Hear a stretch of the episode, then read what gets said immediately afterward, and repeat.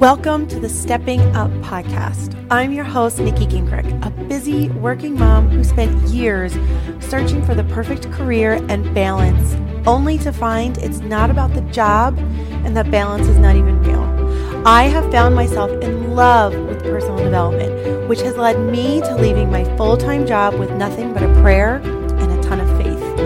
Today, I'm bringing you inspiration through my own journey and interviews with amazing people who have followed their dreams and teaching you how to love yourself and become who you are meant to be. It is time to redefine life as a working mom.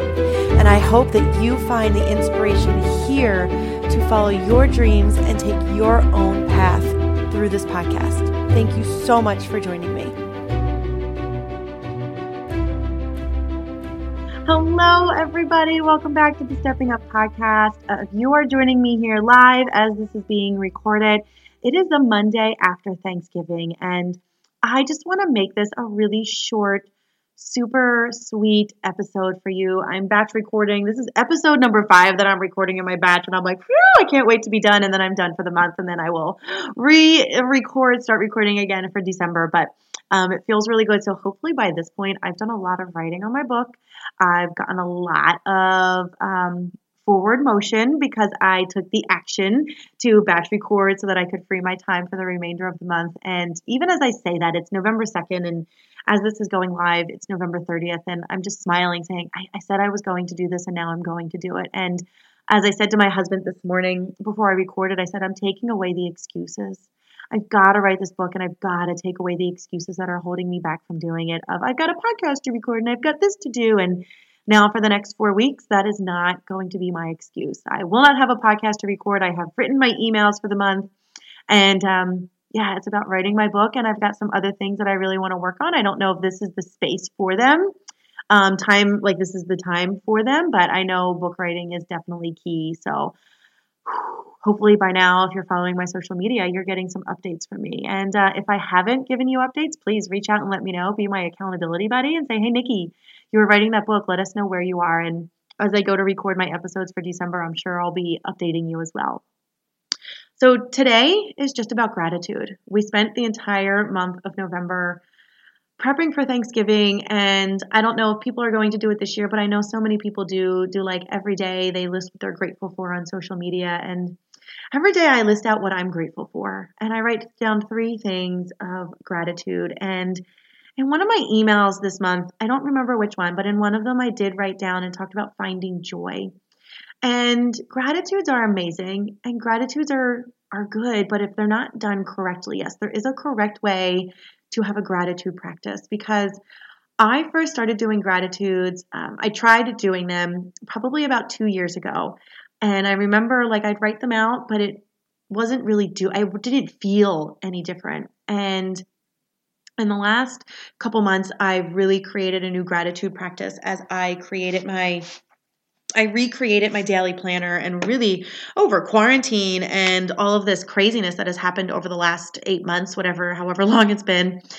I've created this daily planning process that is just so amazing and beautiful. And on it is gratitude. And what I shared in my email, if you're not on my email list, let me know and I'll get you on there. But what I shared was that you really need to feel the joy. A gratitude practice is great, but if you're not feeling the gratitude, you're missing the point. And if you listen to the manifestation episode a couple weeks ago, I really talk about how important it is to feel the emotions. And, and when we feel these emotions of joy, and what gratitude feels for us, we can really lean in and we start attracting other things that make us feel that way in our life. And that's the law of attraction. That's like attracts, like attracts like. And if you're looking to create a gratitude practice, just, or if you have one and maybe you're feeling a little disconnected from it, I challenge you to look at it. And when you do your gratitudes, really close your eyes, think about those gratitudes, and really feel them in your body.